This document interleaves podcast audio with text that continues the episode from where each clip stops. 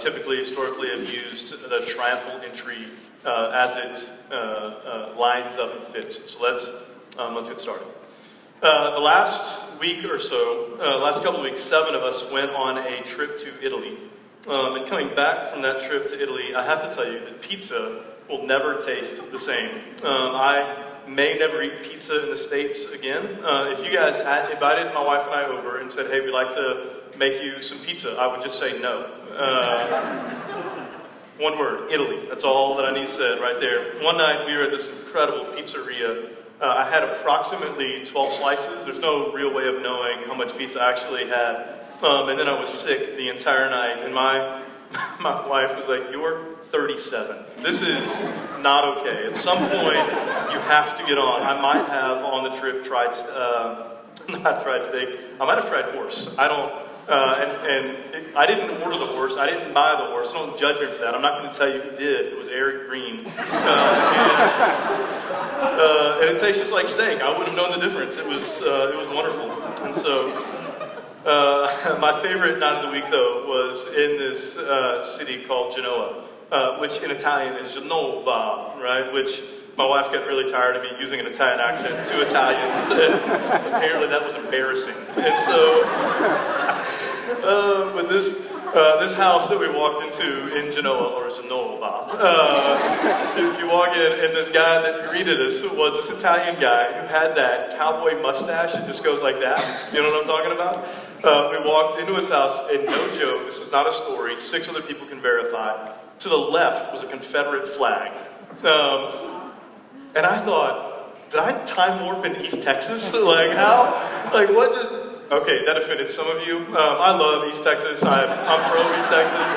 I'm not anti-East Texas. I like it. I spent two years there, all right? But I thought, what happened? Are we, are we in Nacogdoches? Like, how did this, how did this work? And in this living room were fifteen, twenty Christians.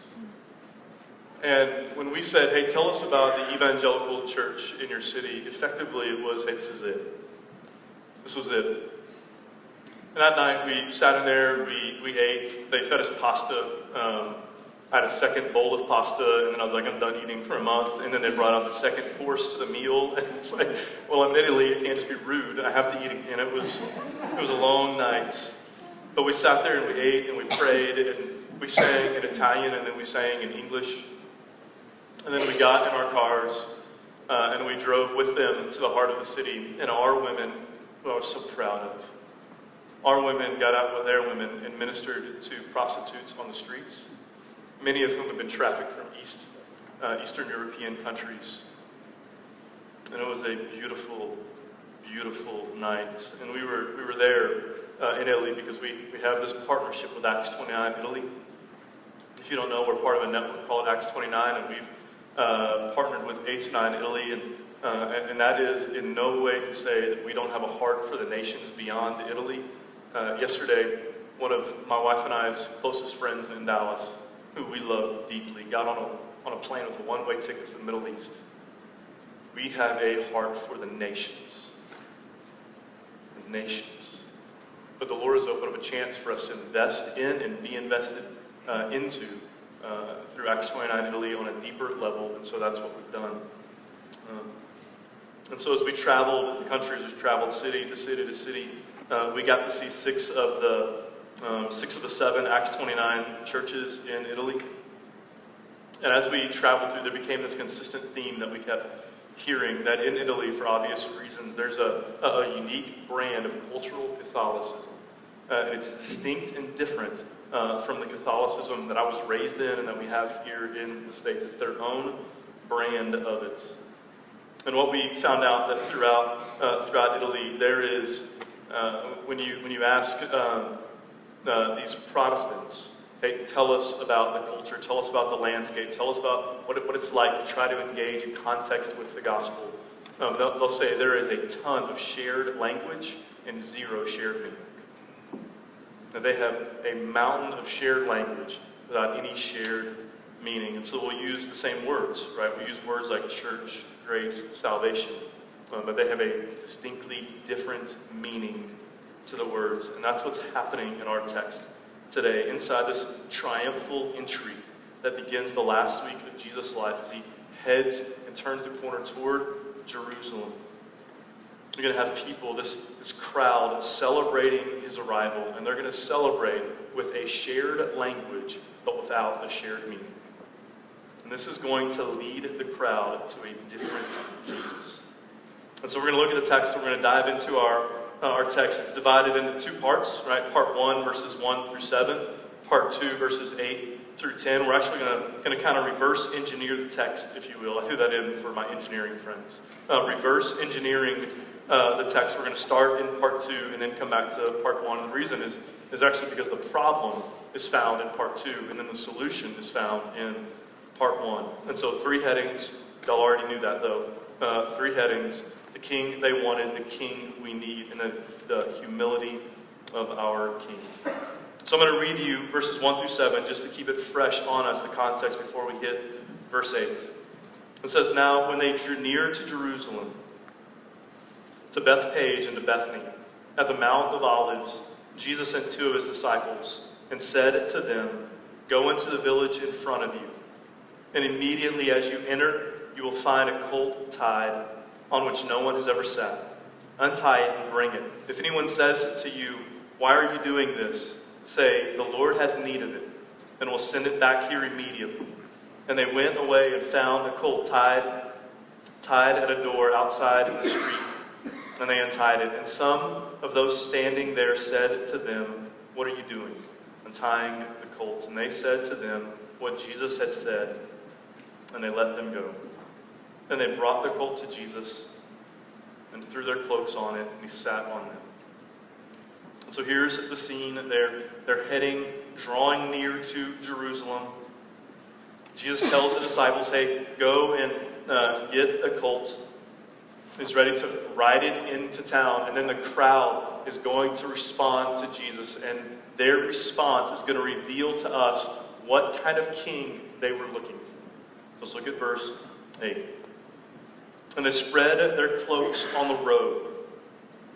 They spread their cloaks on the road, and others spread leafy branches that they had cut from the fields." Now, in verse eight, there are uh, two incredibly revealing things about what the crowd was looking for. First, that they spread the cloaks on the road. This, this is a public demonstration of political allegiance. It's got its roots back in Kings, but this is public demonstration of political allegiance. And then the second thing is that they were spreading leafy branches, that this was, for the last one hundred, one hundred fifty years or so before Christ had come, this was how you celebrated a, a political triumph.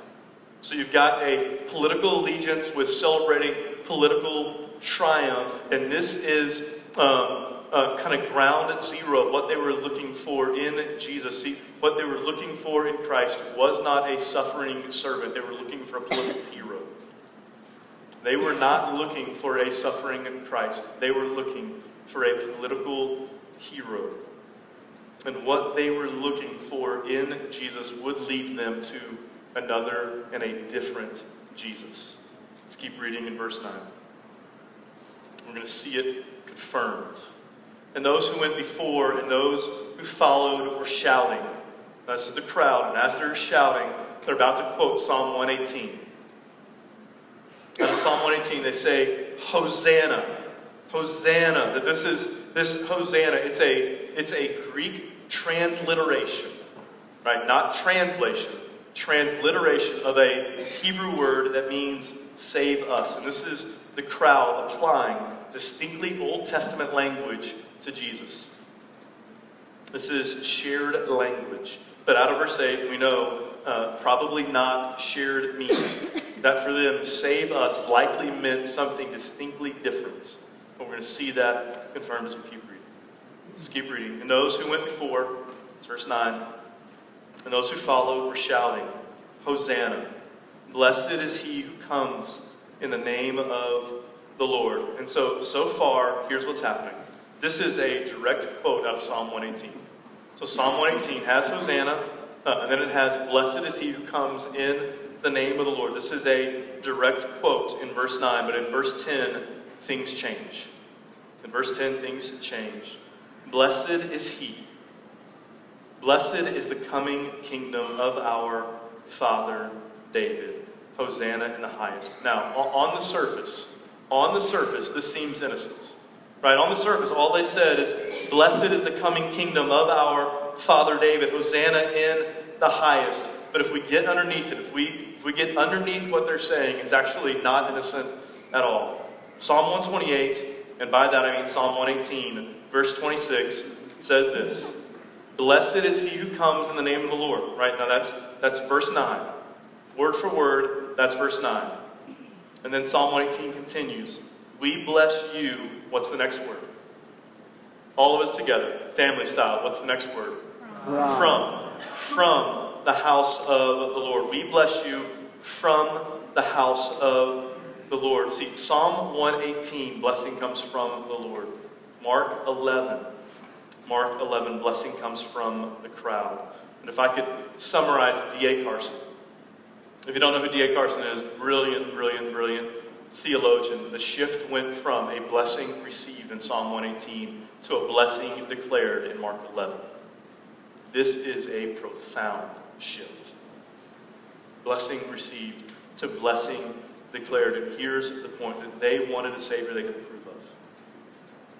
This crowd, They, they didn't want the Jesus that was coming. They wanted a Savior they could approve of. They wanted the Savior they wanted, not the Savior they needed. And this is the Old Testament story being played out over and over and over again. We want the King we want. We want the King we want. We want the King we want. And this is not just an Old Testament story. This is our story. This is my story. This is your story. And if Mark were here, if Mark were in this room right now, he'd be pleading with us. He'd be standing, well, here, and he'd be pleading with us. Look for the Jesus you need, not the Jesus you want, until the Jesus you need becomes the Jesus you want. I think this is what Mark would say to us. Look for the Jesus you need, not the Jesus you want, until the Jesus you need becomes the Jesus you want.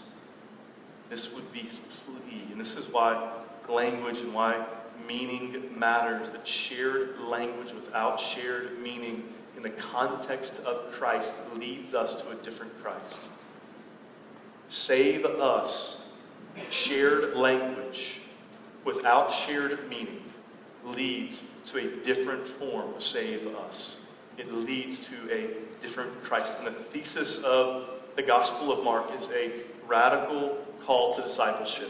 It's a radical, distinct, countercultural call to discipleship. And if we pull this out into the broader context of the Gospel of Mark, I think this is what it would say. It would say part of being a disciple is learning and growing into having a shared language with a shared meaning.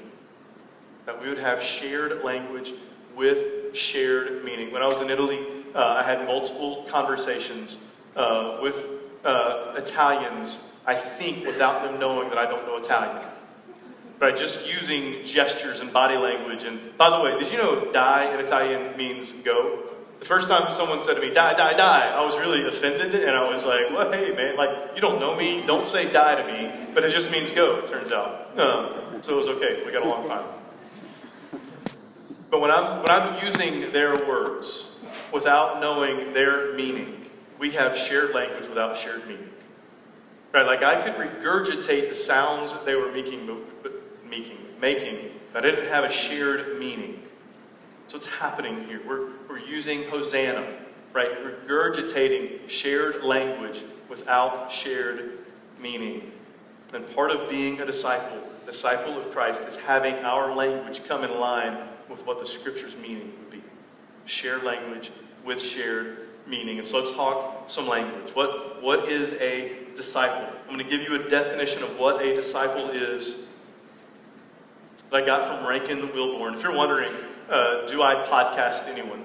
Uh, the answer is yes. I podcast Rankin Wilborn. He's a pastor in L A. Incredible pastor. I love preaching his teaching. Um, if you start podcasting him, you're probably going to want to move to L A. Know that you're not allowed to. You're staying put where you are. Um, but Rankin Wilborn is just a wonderful teacher. Here's, here's a definition he gave of, of a disciple. A disciple is someone who, by grace and by choice, is learning from Jesus how to live. Someone who, by grace and by choice, is learning from Jesus how to live. And in our context, it's easy to overemphasize the choice and forget that all we do is by grace. It's easy to overemphasize choice, right? Our default position, saved by grace, mature, sanctified by works. That's the default mode. But then we have to define grace, right? And grace is, is not just letting someone do whatever they want to do. Romans one would say that's wrath. All right, Romans one would say, hey, you let your life go and run wild and do whatever you want to do with your life. That's, that's not, that's being handed over, Romans one would say.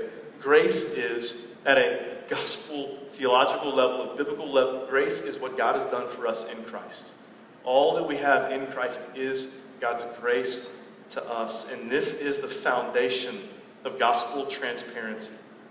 I feel like we've hit the, the, the transparency button a lot, but one of my fears is, is as we talk about it, and it is, a, it is a value, one of my fears is that transparency would just be, without the gospel, an excuse for self-pity. Right, without the gospel, usually transparency just devolves into self-pity. It's, it's me giving myself to the problems of my life and trying to get you to buy into the problems of my life with me. Gospel transparency, another, another definition, is a disciple who by grace is choosing to pursue holiness in community. Gospel transparency is a disciple who by grace is choosing to pursue holiness in community. And when gospel transparency is difficult, right, when deep, rich gospel transparency is difficult, usually it's because we bought in to what the crowd bought into. We want the Savior we want. We want the Jesus we want. We don't want the Jesus who gets into the deep, dark parts of our life. We want the Jesus that will stay on the periphery. And that's not the God of the gospel. That's not the God of the scriptures. The Jesus that we have is a Jesus that enters in. And so to find the king that we need, let's jump back to verse one. Let's jump back to verse one. It says, now when they drew near to Jerusalem, to Bethpage and to Bethany, at the Mount of Olives, Jesus sent two of his disciples. Now, there's something in this verse, in this one verse right here, that just seems out of place. That just, if you're, um, if you are uh, familiar with the Jewish context, but you're unfamiliar with Jesus, it's the first time it gets used in the Gospel of Mark, and it would have just leapt off the page at you, and it's the phrase, at the Mount of Olives. At the Mount of Olives would have just sprung right off the page. And so it's natural to ask why it's there. And it's there. It's there because there's a theological backstory that Mark wants you to know. There is a theological backstory to what's happening right here that Mark wants you to know, and it reveals why Jesus came, who he is. And that backstory is grounded, it's found, rooted, I think this one, in Zechariah fourteen. The words will be on the screen, but in Zechariah fourteen, verses one and two, you have the nations converging and collapsing on Jerusalem, going to battle with Jerusalem. And then in verse three, it says, then the Lord will go out and fight against those nations, as when he fights on the day of battle. On that day his feet shall stand on the Mount of Olives that lies before Jerusalem on the east. And the Mount of Olives shall be split in two from east to west by a very wide valley. So the one half of the Mount of Olives shall move northward, and the other half southward, and you shall flee to the valley of my mountains. For the valley of the mountains shall reach Azal. And you shall flee as you fled from the earthquake in the days of Uzziah, king of Judah. Then the Lord my God will come, and the holy ones with him. See, Zechariah is prophesying about this day. This day when the when the Lord would come, when the wrath was going to come and land on Jerusalem, and the Lord would land on the Mount of Olives, and he'd split it in two, and he'd create a valley. And here's the thing about this valley. This valley was going to be the escape route. So you've got the nations converging on Jerusalem. The Lord lands, and he splits the mount in two, and that valley that was created would be the escape route. I think here's what Mark wants you to know. Mark wants you to know that Jesus is the true mount. Jesus is the one who would be split into so that you would have an escape route from the wrath of God. But it wasn't the wrath of the nations. It was the Father's wrath for the nations that converged on Christ. And so the king that we need, the king that we need is one who will stand in the gap for us. The one who would bear the judgment of the Father for you and for me so that we wouldn't have to fear the judgment of others. You see, the king that we need invites us into deep relationship because rejection by others doesn't sting when we've had... That's not true. That's an overstatement. It doesn't sting like it could or it would because we've had the acceptance of Christ. That's the Christ we need. That's the king that we need. Jesus was no political hero who would overthrow the nations. He was a humble king who would die at the hand of the nations for the nations. This is the king that we have, a humble king. So the humility of our king. Let's keep reading. Now when they drew near to Jerusalem, to Bethpage and Bethany, at the Mount of Olives, Jesus sent two of his disciples and said to them, "Go into the village in front of you. And immediately, as you enter, you will find a colt tied on which no one has ever sat. Untie it and bring it. If anyone says to you, 'Why are you doing this?' say, 'The Lord has need of it and will send it back here immediately.'" And then they go and they get the colt and they bring it back. And there's two things that if we could bring it home and land the plane this way, there's two things that I think I want us to see in here. One is the humility of Christ. That this is the creator and sustainer of the world. Entering into the last week of his life, riding on a horse, riding on a donkey. I don't know if those are different. Riding on a colt. This is the creator and sustainer of the world, riding into the climax of his ministry on earth on a colt. And so when we look for a Jesus, when we look for a Jesus, that will advance us socially. We're looking for a different Jesus. The Jesus we have is marked by humility. When we look for a Jesus who will exalt us socially, it's a different Jesus. The Jesus we have is the creator of the world who rode into town on a colt. That's the Christ that we have. And then the second thing I want you to see is that the disciples, they weren't doing something on their own. The disciples were, were joining Jesus. That Jesus was already at work. That, that he was already here. He was already doing something. And what the disciples were doing was joining Jesus in what Jesus was already doing. And I think this is nothing else I want us to hear and to know as we think about who Sojourn is and who we're going to become.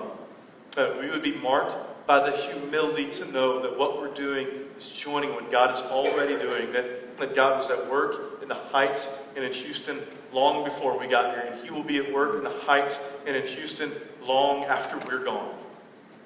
That we are entering in, by God's grace, with deep-rooted humility into what God is already doing in this city. And so next week, if I could leak this, I don't know if I should. Yeah. So we have a new website coming, and it's gonna it's gonna it's gonna take our and on the website that I love. I can't wait to, to throw out this this website that will become uh, the United website for all of Sojourn, if you will. I love it. It's beautiful. I can't wait. Um, but in there, the our, our current mission statement has kind of kind of become our vision statement, if you will. And our mission statement is gonna is gonna begin with these words. It's going to be, I'm going to give you part A of the mission statement right now. And it, notice it's mission statement, that the mission of Sojourn, the vision of Sojourn, these aren't changing. There's some language that's going to get tweaked. In the beginning of our mission statement, part A is going to say, joining the Father, Son, and Spirit in. Now, that's what we are doing. We at Sojourn are joining in what the Father, Son, and Spirit have always done, are doing, and will continue to do. And prayers that we would know that. But our language matters. Our language is meaningful. That, that shared language with shared meaning creates disciples with a shared mission. Right? In verse three, what did it say? The Lord has need of it. This is shared language, shared meaning that creates a shared mission. And so our language at Sojourn, we love our language, but I want to I want to I want to cement some of this language, and I want us to keep it capped, rooted, grounded in the humility to know that this language is not Sojourn trying to do our own thing. This is how we think God has called us to play our part in this neighborhood and in this city. So here's some of our language for how we pursue this redemption. Make disciples, multiply parishes, plant churches, repeat. Make disciples, multiply parishes, plant churches, repeat. Make disciples, multiply parishes, plant churches, and repeat. That is what we do. So how do we go about making disciples at Sojourn? We want it to be pretty straightforward, pretty simple. Here's the process. Build relationships. Get, get to know people. Right? When you're at work, look up. Right? Just, just pick your head up and look at somebody and talk to them. When you're on your street, introduce yourself to your neighbor. Build relationships, and then invite them, expose them to community. Right? Invite them into, uh, invite them to dinner, invite them to parish, and invite them to whatever it is that you do, where you can have work friends, neighborhood friends, friends where you play, friends inside the body of Christ, put them together. And then in word and deed, share the gospel. Build, expose, share. It's how we go about making disciples. Right? And then we gather these disciples into neighborhood parishes, and neighborhood parishes are, are places where we foster a gospel family, where we are simply asking us to live out and asking you to live out one another's in the context of deep relationship, at least in the pursuit of deep relationship, that we would live out one another's as a gospel family inside of our parishes. And it makes it, um, here's what I, it makes it okay to not know everyone in church. Right, when we gather together as a church family, it makes it okay to not know everyone, because the people that you're living out one another's with exist. They exist within your neighborhood parish. It's a beautiful thing. It's a good thing. And it frees us, it frees me, it frees you of that need to know anyone and everyone inside the church. And so we have these disciples who gather in parishes, that we multiply parishes in order to plant churches. And at Sojourn, here's our, our game plan for planting churches. Start a parish, multiplied into a church. If I were to ask you, hey, how do we plant churches at Sojourn? Your answer, start a parish, multiply it into a church. If I said, hey, how, how do we do it? Like, how?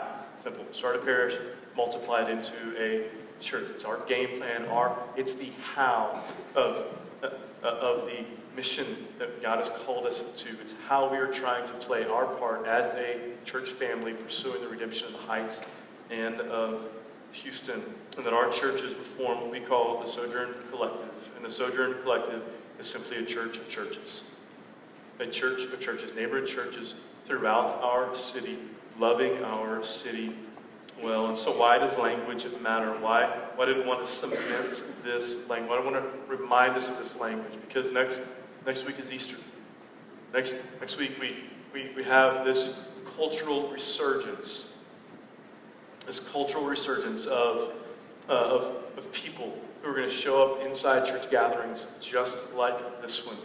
And the people that the Lord sends to us are going to be able to say, this is what we're inviting you into. I want you to be able to say, this is what we're inviting you into, because shared language with our shared meaning creates disciples with shared mission.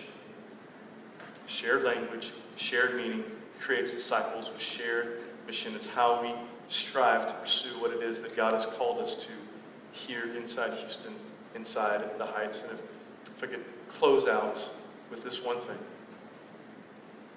When we were in Italy, I've honestly never been in a context like this. So I spent time in the Middle East, spent time in India. I've never been to Italy before. I've never been in a context where you pull up into a city of three hundred thousand people and say, hey, show me, tell me about the evangelical church, and you're sitting in a living room and they say you're looking at it. It was a first for me. And it did a couple of things. One, it created a, uh, just a deep gratefulness for our partnership with Acts twenty-nine in Italy, and a deep desire for that partnership to keep uh, continuing, and just for it to become deeper and deeper and deeper in the years to come. But it also did this thing to me when I came back here. This holy anxiousness to see us be a people who speak the gospel to our neighbors. Right? It, it's incredibly easy, especially now that we've hit a stage in our church. It, it's incredibly easy for us to just enjoy the, the, the community and the church family that we have and forget that there are men and women all around us. There are men and women in my apartment complex, men and women on your street, in your workplace, workplace who do not believe in the gospel of Christ, who do not, who are disciples of the crowd, if you will, who want the God that they want, but not the God of the Bible. And we exist here to live out in word and deed a proclamation of the God of the gospel and the God of the Bible. Make disciples, multiply parishes, plant churches, and repeat.